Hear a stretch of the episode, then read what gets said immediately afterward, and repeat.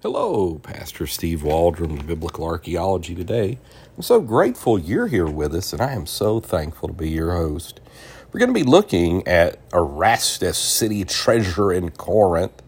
This is one of those finds when I first got my Thompson Chain Bible in 1985 ish or 86 that John and Stephanie Honeycutt bought me as a very new 19, 20 year old Christian, probably 19 at the time that it just stood out. It's like, well, if they found this guy, the Bible's got to be true.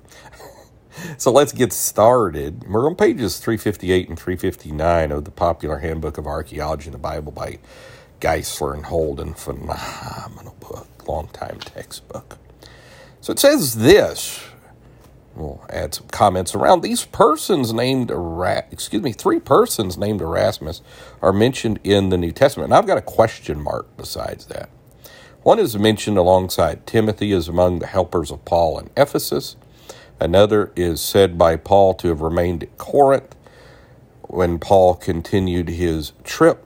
Since Paul mentions him in his epistle, it's likely that Timothy knew him. Last of all, Paul sent greetings from a man known as Erastus to the recipients of the apostles' letter to the Romans. Erastus, the city treasurer, and our brother Quartus greet you. Romans 16:23b in the ESV.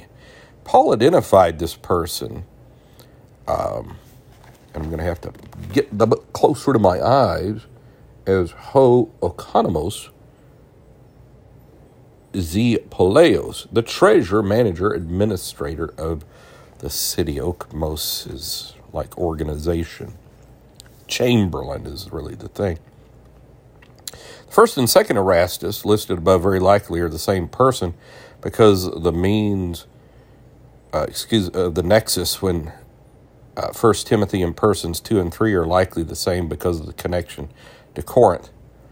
Consequently, all three are probably the same person so that's what it really threw me when he said three person. I'm like, I think they're all the same person. And it's got a picture of the Erastus inscription here.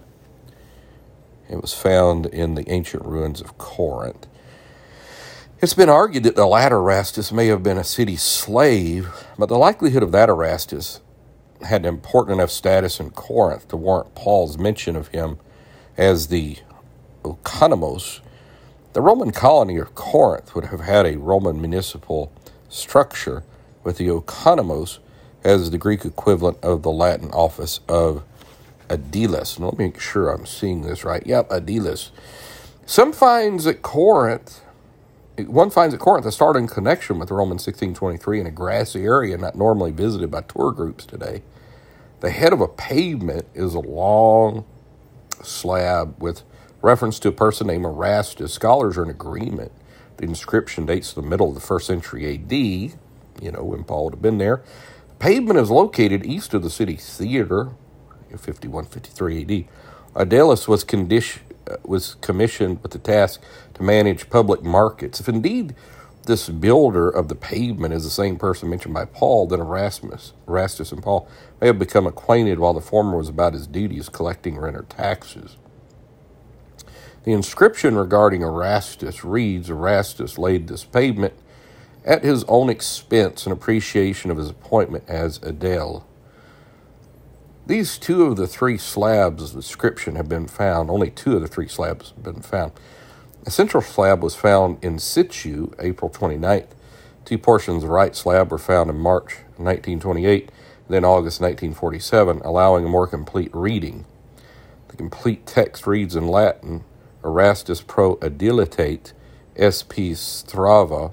SP is an abbreviation for su pecunia, with his own money, such as in pecuniary. That comes from J.H. Kent, The Inscriptions, 1926 to 1950. Boy, that's probably a good book, isn't it? Corinth, Princeton University. Um, anyhow, so the Erastus inscription, quite likely the same in Erastus. This may be rendered together with the likely wording of the missing first slab, uh, prenomen nomerum, as follows Erastus, in return for his aedileship, laid this pavement at his own expense. So, you know, again, that's so conclusive of the veracity of the New Testament. Well, we just want to say God bless you. Thanks for being with us today. Pray for us. Join us daily. Share with your friends, family, church family. Maybe make a um, notebook or journal things you find interesting. You'll get this power packed apologetics library and just quickly. And so, God bless. Listen to our other uh, podcast. We have over a thousand various forms. Put it on social media. Help us out there if you don't mind. And uh, we'll talk with you later. God bless. Bye bye.